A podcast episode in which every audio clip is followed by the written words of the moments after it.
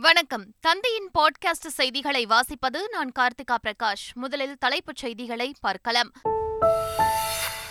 CBSE பனிரெண்டாம் வகுப்பு பொதுத் தேர்வு பிப்ரவரி பதினைந்து முதல் ஏப்ரல் இரண்டாம் தேதி வரை நடைபெறுகிறது. பத்தாம் வகுப்பு பொதுத் தேர்வுகள் பிப்ரவரி பதினைந்து முதல் மார்ச் பதிமூன்றாம் தேதி வரை நடைபெறும் என்றும் அறிவிப்பு. சென்னையில் புயல் வெள்ள பாதிப்பை ஆய்வு செய்த மத்திய குழுவினர். பட்டாளம் புளியந்தோப்பு காரப்பாக்கம் வேளச்சேரி உள்ளிட்ட இடங்களில் ஆய்வு. இரண்டாயிரத்து பதினைந்து பாதிப்புடன் ஒப்பிடுகையில் தமிழக அரசு துரிதமாக செயல்பட்டுள்ளது. மீட்புப் பணிகளை அரசு சிறப்பாகவே கையாண்டுள்ளது எனவும் மத்திய குழுவின் தலைவர் குணால் சத்யார்த்தி பாராட்டு. பிற மாநிலங்களுக்கு கேட்காமல் கொடுக்கும் மத்திய அரசு தமிழ்நாட்டை மட்டும் ஏன் தனியாக பார்க்கிறது? வெள்ள நிவாரண நிதி விவகாரத்தில் அமைச்சர் உதயநிதி ஸ்டாலின் கேள்வி. ஜம்மு காஷ்மீர் மற்றும் புதுச்சேரியில் பெண்களுக்கு முப்பத்து மூன்று சதவீதம் இடஒதுக்கீடு வழங்கும் மசோதா மக்களவையில் குரல் வாக்கெடுப்பு மூலம் நிறைவேற்றம். இந்தியாவுக்கு எதிரான இரண்டாவது டி டுவெண்டி கிரிக்கெட் போட்டி ஐந்து விக்கெட் வித்தியாசத்தில் தென்னாப்பிரிக்க அணி அபார வெற்றி. இனி விரிவான செய்திகள். பல்கலைக்கழக சட்ட திருத்த மசோதாக்களை குடியரசுத் தலைவருக்கு அனுப்பிய ஆளுநரின் நடவடிக்கையை சட்டவிரோதம் என அறிவிக்க கோரி உச்சநீதிமன்றத்தில் தமிழ்நாடு அரசு மனு தாக்கல் செய்துள்ளது.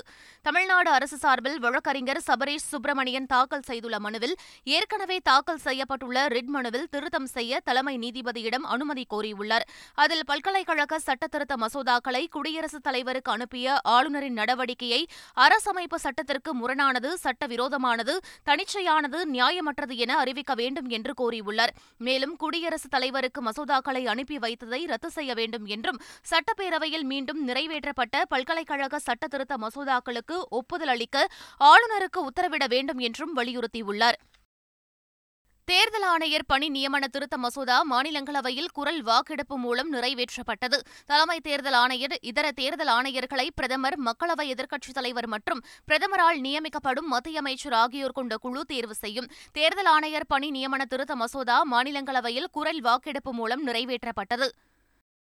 சென்னை எண்ணூரில் மழை தண்ணீரில் எண்ணெய் கலந்த விவகாரம் இயற்கையாக ஏற்பட்ட பேரிடர் அல்ல மனித தவறுகளால் ஏற்பட்ட பேரிடர் என்று தேசிய பசுமை தீர்ப்பாயம் பரபரப்பு கருத்தை தெரிவித்துள்ளது.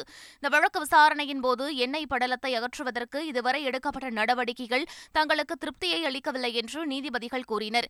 எண்ணெய் படலத்தை அகற்றும் பணியை விரைந்து முடிக்க வேண்டும் என்றும் இந்த பணியில் ஈடுபட்டுள்ளவர்களுக்கு கையுறை முகக்கவசம் உள்ளிட்ட பாதுகாப்பு உபகரணங்களை வழங்க வேண்டும் என்றும் அறிவுறுத்தினர்.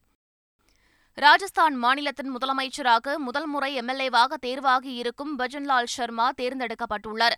ராஜஸ்தான் மாநிலத்தில் நடந்து முடிந்த சட்டசபை தேர்தலில் பாஜக அமோக வெற்றி பெற்றுள்ள நிலையில் பாஜக எம்எல்ஏக்கள் கூட்டம் ஜெய்ப்பூரில் உள்ள கட்சி தலைமை அலுவலகத்தில் நடைபெற்றது. கூட்டத்தில் சட்டமன்ற குழு தலைவராகவும் மாநில முதலமைச்சராகவும் பஜன்லால் சர்மா தேர்ந்தெடுக்கப்பட்டார். தியா சிங் பிரேம்சந்த் பைர்வா ஆகியோர் துணை முதலமைச்சர்களாகவும் வாசுதேவ் தேவ்நானி சபாநாயகராகவும் தேர்வு செய்யப்பட்டுள்ளனர்.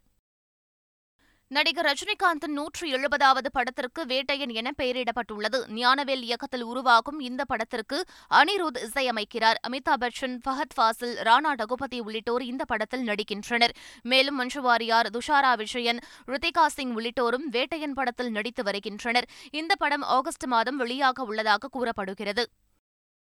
சென்னையில் புயல் பாதிப்புகளை ஆய்வு செய்ய வந்துள்ள மத்திய குழுவுக்கு தலைமை வகிக்கும் தேசிய பேரிடர் மேலாண்மை ஆணையத்தின் ஆலோசகர் குணால் சத்யார்த்தி மீட்புப் பணிகளை தமிழக அரசு சிறப்பாகவே கையாண்டுள்ளது என்று பாராட்டு தெரிவித்தார். சென்னையில் செய்தியாளர்களிடம் பேசிய அவர் புயல் பாதிப்புக்கு பிறகு சென்னை இயல்பு நிலைக்கு திரும்பியுள்ளதாக கூறினார். மழை வெள்ள பாதிப்புகளை சீரமைப்பதில் தமிழக அரசு சிறப்பாக செயல்பட்டுள்ளதாகவும் பாராட்டு தெரிவித்தார். மற்ற மாநிலங்களுக்கு கேட்காமல் கொடுக்கும் மத்திய அரசு தமிழ்நாட்டை மட்டும் ஏன் தனியாக பார்க்கிறது என்று அமைச்சர் உதயநிதி ஸ்டாலின் கேள்வி எழுப்பியுள்ளார். சென்னை சிந்தாதிரிப்பேட்டை பகுதியில் வெள்ளத்தால் பாதிக்கப்பட்ட மக்களுக்கு அமைச்சர் உதயநிதி ஸ்டாலின் மற்றும் நாடாளுமன்ற உறுப்பினர் தயாநிதி மாறன் நிவாரணப் பொருட்களை வழங்கினர். பின்னர் செய்தியாளர்களிடம் பேசிய அமைச்சர் உதயநிதி தமிழக அரசு கோரிய நிதியை மத்திய அரசு தர வேண்டும் என்று வலியுறுத்தினார். வெள்ள பாதிப்புகளை சீரமைக்க ஐந்தாயிரம் கோடி ரூபாய் கேட்டால் நானூறு கோடி தந்தால் எப்படி போதுமானதாக இருக்கும் என்றும் நாங்கள் அட்சய பாத்திரத்தில் பிச்சை கேட்கவில்லை எங்கள் பணத்தை கேட்கிறோம் என்று அமைச்சர் மனோ தங்கராஜ் தெரிவித்துள்ளார். இது வந்து ஐயாயிரம் கோடி கேட்டால் நானூறு கோடி தந்தா அது எப்படி போதுமானதாக இருக்கும் இப்போ நாங்கள் வந்து ஏதோ இந்த அட்சய பாத்திரத்தை இந்த பிச்சை கேட்ட மாதிரி நாங்கள் கேட்கல. நாங்கள் வந்து கொடுத்த பணத்தை கேட்கோம் அதாவது ஜிஎஸ்டி வந்து நம்முடைய மக்கள் கட்டுறதில்ல எவ்வளோ வந்திருக்கு? இன்றைக்கி நம்முடைய விகிதாச்சார அடிப்படையில் பார்த்தோம்னா நம்ம நம்ம போடுகின்ற ஜிஎஸ்டி வந்து தமிழ்நாடு டாப் ஆனால் கிடைக்கக்கூடிய நிதி என்பது நம்ம கடைசியில் வாங்க. இதுதான் வருத்தம். நீங்கள் பார்த்தீங்கன்னா ஐயாயிரத்துக்கு மேற்பட்ட கோடி ரூபாய் வந்து இந்த நிவாரணத்திற்காக நாம் கேட்டிருக்கின்றோம். அது நானூற்றி சில்லற கோடி என்பது பத்து சதவீதத்திற்கு குறைவான தொகை. அது நியாயப்படுத்தவே முடியாது. அதில் ஒன்றிய அரசு இதில் பாரபட்சமின்றி நம்முடைய மாநில அரசு கேட்ட நிதியை தர வேண்டும் என்பதுதான் நம்முடைய எதிர்பார்ப்பு. சிபிஎஸ்இ பத்து மற்றும் பனிரெண்டாம் வகுப்பு பொதுத் தேர்வு அட்டவணை வெளியாகியுள்ளது. அதன்படி சிபிஎஸ்இ பனிரெண்டாம் வகுப்பு பொதுத் தேர்வுகள் பிப்ரவரி பதினைந்து முதல் ஏப்ரல் இரண்டாம் தேதி வரை நடைபெறவுள்ளது. சிபிஎஸ்இ பத்தாம் வகுப்பு பொதுத் தேர்வுகள் பிப்ரவரி பதினைந்தாம் தேதி தொடங்கி மார்ச் பதிமூன்று வரை நடைபெறவுள்ளன. நாடு முழுவதும் பத்தாம் வகுப்பு சிபிஎஸ்இ பொதுத் தேர்வை இருபது லட்சத்திற்கும் மேற்பட்ட மாணவர்களும் பனிரெண்டாம் வகுப்பு பொதுத் தேர்வை பதினைந்து லட்சத்திற்கும் மேற்பட்ட மாணவர்களும் எழுதவுள்ளனர். காஷ்மீர் விவகாரத்தில் கூட்டாட்சி தத்துவமும் ஜனநாயக மதிப்பீடுகளும் என்ன ஆனது என்று மக்களவையில் திமுக எம்பி ஆர் ராசா கேள்வி எழுப்பினர். ஜம்மு காஷ்மீர் மற்றும் புதுச்சேரி யூனியன் பிரதேசங்களில் சட்டப்பேரவையில் பெண்களுக்கு முப்பத்து மூன்று சதவீத இடஒதுக்கீடு வழங்க வகை செய்யும் மசோதா மீதான விவாதத்தில் பேசிய அவர் ஜம்மு காஷ்மீர் வழக்கில் சரியோ தவறோ உச்சநீதிமன்றத்தின் தீர்ப்பு நடைமுறைக்கு வந்திருக்கிறது என்று குறிப்பிட்டார். உச்சநீதிமன்ற தீர்ப்பு ஆளும் கட்சிக்கு அரசியல் ஊக்கத்தை வழங்கியிருப்பதோடு சட்ட ரீதியான ஆதரவையில் வழங்கியிருப்பதாகவும் ஆர் ராசா குறிப்பிட்டார். பிபர்ஷாய் புயலால் கடுமையாக பாதிக்கப்பட்ட குஜராத் மாநிலத்திற்கு முன்னூற்று முப்பத்தி எட்டு புள்ளி இரண்டு நான்கு கோடி ரூபாய் நிதி உதவி வழங்க மத்திய உள்துறை அமைச்சகம் ஒப்புதல் வழங்கியுள்ளது. பிரதமர் நரேந்திர மோடியின் வழிகாட்டுதலின் கீழ் மத்திய அரசும் மாநில அரசும் முன்னேற்பாடுகளை செய்ததால் பேரிடரின் போது உயிரிழப்பு தவிர்க்கப்பட்டதாக உள்துறை அமைச்சகம் தெரிவித்துள்ளது. புயல் பாதிப்புக்கு பிறகு மாநில அரசின் அறிக்கைக்கு காத்திருக்காமல் சேதங்களை மதிப்பிடுவதற்கு மத்திய குழுவை நியமித்த உள்துறை அமைச்சகம் ஏற்கனவே முதல் தவணையாக ஐநூற்று எண்பத்து நான்கு கோடி ரூபாயை வெளியிட்டது குறிப்பிடத்தக்கது. தென்மேற்கு பருவமழையால் பாதிக்கப்பட்ட ஹிமாச்சல பிரதேசத்திற்கு கூடுதல் நிவாரண நிதியாக அறுநூற்று முப்பத்து மூன்று புள்ளி ஏழு மூன்று கோடி ரூபாய் வழங்க மத்திய அரசு ஒப்புதல் வழங்கியுள்ளது. நடப்பாண்டில் தென்மேற்கு பருவமழையின் போது ஏற்பட்ட வெள்ளம் மேக வெடிப்பு மற்றும் நிலச்சரிவு காரணமாக ஹிமாச்சல பிரதேச மாநிலம் கடுமையாக பாதிக்கப்பட்டது. இதையடுத்து மாநில அரசின் அறிக்கைக்கு காத்திருக்காமல் சேதங்களை மதிப்பிடுவதற்கு மத்திய குழு அனுப்பப்பட்டது. இதையடுத்து உடனடி நிவாரண நடவடிக்கைகளை மேற்கொள்ள ஹிமாச்சல பிரதேச அரசுக்கு கடந்த ஆகஸ்ட் மாதம் தேசிய பேரிடர் நிவாரண நிதியிலிருந்து இருநூறு கோடி ரூபாய் விடுவிக்கப்பட்டது. மதுரை எய்ம்ஸ் மருத்துவமனை கட்டுமான பணிகளை வருகின்ற இரண்டாயிரத்து இருபத்தி ஆறாம் ஆண்டு அக்டோபர் மாதத்திற்குள் முடிக்க இலக்கு நிர்ணயிக்கப்பட்டுள்ளதாக நாடாளுமன்றத்தில் மத்திய அரசு தெரிவித்துள்ளது. திமுக எம்பி வில்சன் எழுப்பிய கேள்விக்கு மத்திய சுகாதாரத்துறை இணையமைச்சர் பாரதி பிரவீன் பவார் எழுத்துப்பூர்வமாக பதிலளித்தார். அதில் எய்ம்ஸ் மருத்துவமனையில் சுற்றுச்சுவர் கட்டுமானம் உட்பட முன் முதலீட்டு பணிகள் நிறைவு பெற்றிருப்பதாக குறிப்பிட்டுள்ளார். ஜப்பானை சேர்ந்த ஜிகா அமைப்புடன் மேற்கொள்ளப்பட்டுள்ள கடன் ஒப்பந்தத்தின்படி வருகின்ற இரண்டாயிரத்து இருபத்தி ஆறாம் ஆண்டு அக்டோபர் மாதத்திற்குள் எய்ம்ஸ் மருத்துவ மருத்துவமனை கட்டுமான பணிகளை நிறைவு செய்ய இலக்கு நிர்ணயிக்கப்பட்டுள்ளதாகவும் அவர் குறிப்பிட்டுள்ளார். ஆதாருடன் பான் கார்டை இணைக்க இரண்டு கோடி பேரிடமிருந்து இரண்டாயிரத்து நூற்று இருபத்தைந்து கோடி வசூலிக்கப்பட்டுள்ளதாக நாடாளுமன்றத்தில் மத்திய அரசு தெரிவித்துள்ளது. இதுகுறித்து மாநிலங்களவை உறுப்பினர் ஒருவர் எழுப்பிய கேள்விக்கு எழுத்துப்பூர்வமாக பதிலளித்துள்ள மத்திய நிதித்துறை இணையமைச்சர் பங்கஜ் சௌத்ரி இரண்டாயிரத்து இருபத்தி மூன்று ஜூன் மாதம் வரை நாட்டில் ஐம்பத்து நான்கு கோடியே அறுபத்தி எட்டு லட்சம் பான் கார்டுகள் ஆதாருடன் இணைக்கப்பட்டிருப்பதாக தெரிவித்துள்ளார். இவற்றை இணைக்க சுமார் இரண்டு கோடி பேர் ஆயிரம் ரூபாய் செலுத்தி இருப்பதாகவும் இதன் மூலம் இரண்டாயிரத்து நூற்று இருபத்தைந்து கோடி ரூபாய் வசூலிக்கப்பட்டுள்ளதாக தெரிவித்துள்ளார் அரசு மருத்துவரிடம் லஞ்சம் வாங்கியதாக கைது செய்யப்பட்ட அமலாக்கத்துறை அதிகாரி அங்கித் திவாரியை மூன்று நாள் போலீஸ் காவலில் வைத்து விசாரிக்க நீதிமன்றம் உத்தரவிட்டுள்ளது. இவ்வழக்கில் கூடுதல் தகவல்களை பெறுவதற்காக கைதான அங்கித் திவாரியை காவலில் எடுத்து விசாரிக்க திண்டுக்கல் தலைமை குற்றவியல் நீதித்துறை நடுவர் மன்றத்தில் மனு தாக்கல் செய்தனர். இந்த மனு விசாரணைக்கு வந்தபோது மதுரை மத்திய சிறையில் அடைக்கப்பட்டிருந்த அமலாக்கத்துறை அதிகாரி அங்கித் திவாரி பலத்த போலீஸ் பாதுகாப்புடன் அழைத்து வரப்பட்டு நீதிமன்றத்தில் ஆஜர்படுத்தப்பட்டார். இருதரப்பு வாதங்களையும் கேட்டறிந்த நீதிபதி அங்கித் திவாரியை மூன்று நாட்கள் போலீஸ் காவலில் வைத்து விசாரிக்க அனுமதி வழங்கியதோடு வருகின்ற பதினான்காம் தேதியன்று மாலைக்குள் நீதிமன்றத்தில் மீண்டும் ஆஜர்படுத்த உத்தரவிட்டார். லஞ்ச வழக்கில் கைது செய்யப்பட்ட அமலாக்கத்துறை அதிகாரி அங்கித் திவாரி ஜாமீன் கோரி உயர்நீதிமன்ற மதுரை கிளையில் மனு தாக்கல் செய்துள்ளார். அந்த மனுவில் மருத்துவருக்கு எதிராக அமலாக்கத்துறையில் வழக்கே இல்லாதபோது வழக்கை முடித்துக் கொடுக்க எவ்வாறு லஞ்சம் வாங்க முடியும் என கேட்கப்பட்டுள்ளது. மேலும் லஞ்ச ஒழிப்புத்துறையினர் அங்கித் திவாரியின் வீடு மற்றும் அலுவலகங்களில் எதையும் கைப்பற்றவில்லை என்றும் உச்சநீதிமன்றத்தின் பல்வேறு தீர்ப்புகளின்படி இந்த கைதானது விதிமுறைகளுக்கு எதிரானது என்றும் தெரிவிக்கப்பட்டுள்ளது. சபரிமலையில் பக்தர்கள் கூட்டம் அதிகரித்து வருவதைத் தொடர்ந்து முதலமைச்சர் பினராயி விஜயன் தலைமையில் அவசர ஆலோசனைக் கூட்டம் நடைபெற்றது. சபரிமலையில் கடந்த சில நாட்களாக சுமார் ஒரு லட்சத்து இருபத்தைந்தாயிரத்திற்கும் அதிகமான பக்தர்கள் வருகை தந்துள்ளனர்.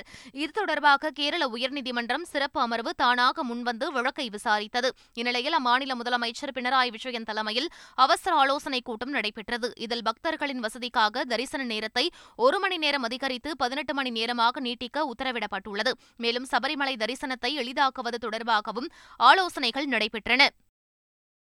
வண்டலூர் கிளாம்பாக்கம் பேருந்து நிலையம் இன்னும் சில மாதங்களில் திறக்கப்பட உள்ள நிலையில் தற்போது நூறு அரசு பேருந்துகளை கொண்டு முதற்கட்டமாக சோதனை ஓட்டம் நடைபெற்றது. வண்டலூர் உயிரியல் பூங்காவிலிருந்து வரும் அரசு பேருந்துகள் கிளாம்பாக்கம் பேருந்து நிலையம் உள்ளே சென்று மீண்டும் வெளியே வந்து ஊரப்பாக்கம் வழியாக சென்று மீண்டும் வண்டலூர் கிளாம்பாக்கம் பேருந்து நிலையத்தை வந்தடையும் வண்ணம் சோதனை ஓட்டம் நடைபெற்றது. சென்னையில் இறந்த குழந்தையின் உடலை அட்டை பெட்டியில் வைத்து கொடுத்த விவகாரத்தில் எட்டு வாரங்களில் உரிய நடவடிக்கை எடுக்க தமிழக அரசுக்கு தேசிய மனித உரிமைகள் ஆணையம் உத்தரவிட்டுள்ளது. புளியந்தோப்பு பகுதியைச் சேர்ந்த மசூத் என்பவரின் மனைவி சௌமியாவிற்கு டிசம்பர் ஐந்தாம் தேதி குறை பிரசவத்தில் பெண் குழந்தை பிறந்தது. அன்றைய தினம் மிக்ஜாம் புயலால் பெருமழை பெய்ததால் மருத்துவமனை செல்வதற்கு ஆம்புலன்ஸ் கிடைக்காமல் ஆட்டோவில் அருகில் இருந்த அரசு மருத்துவமனைக்கு சென்றனர். வழியில் பிறந்த சிசு இறந்து போயிருந்தது. இதையடுத்து கீழ்ப்பாக்கம் சென்றபோது தாய்க்கு சிகிச்சை அளிக்கப்பட்டது. அங்கு குழந்தையின் உடல் உடலை அட்டை பெட்டியில் வைத்து மசூதிடம் மருத்துவமனை நிர்வாகம் ஒப்படைத்தது.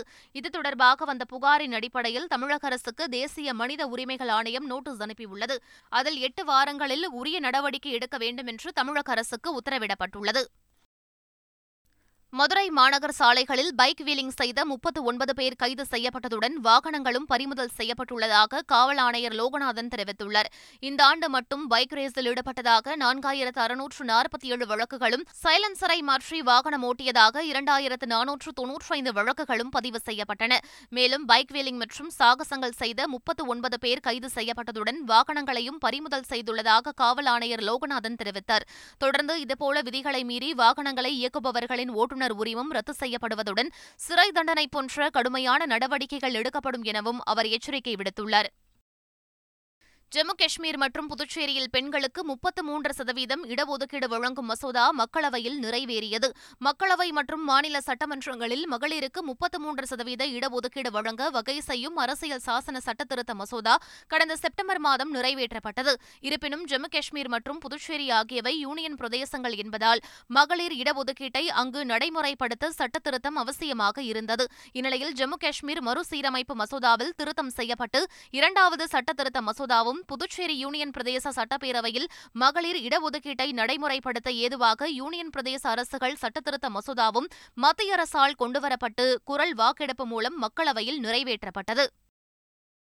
ஆருத்ரா கோல்ட் ட்ரேடிங் நிறுவன மோசடி வழக்கில் குற்றம் சாட்டப்பட்ட நடிகரும் பாஜக நிர்வாகியுமான ஆர் கே சுரேஷிடம் தனி அறையில் வைத்து ஏழு மணி நேரமாக போலீசார் விசாரணை மேற்கொண்டனர். இரண்டாயிரத்து நானூற்று முப்பத்தெட்டு கோடி ரூபாய் மோசடி செய்த வழக்கில் நீதிமன்ற உத்தரவின் அடிப்படையில் செவ்வாயன்று நடிகரும் பாஜக நிர்வாகியுமான ஆர் கே சுரேஷ் பொருளாதார குற்றப்பிரிவு அலுவலகத்தில் ஆஜராகினார். இவரிடம் சுமார் நூற்றுக்கும் மேற்பட்ட கேள்விகளை ஏடிஎஸ்பி வேல்முருகன் முன்வைத்து வாக்குமூலமாக பெற்றார். அவர் அளித்த வாக்குமூலத்தை வீடியோவாக பதிவு செய்துள்ளனர்.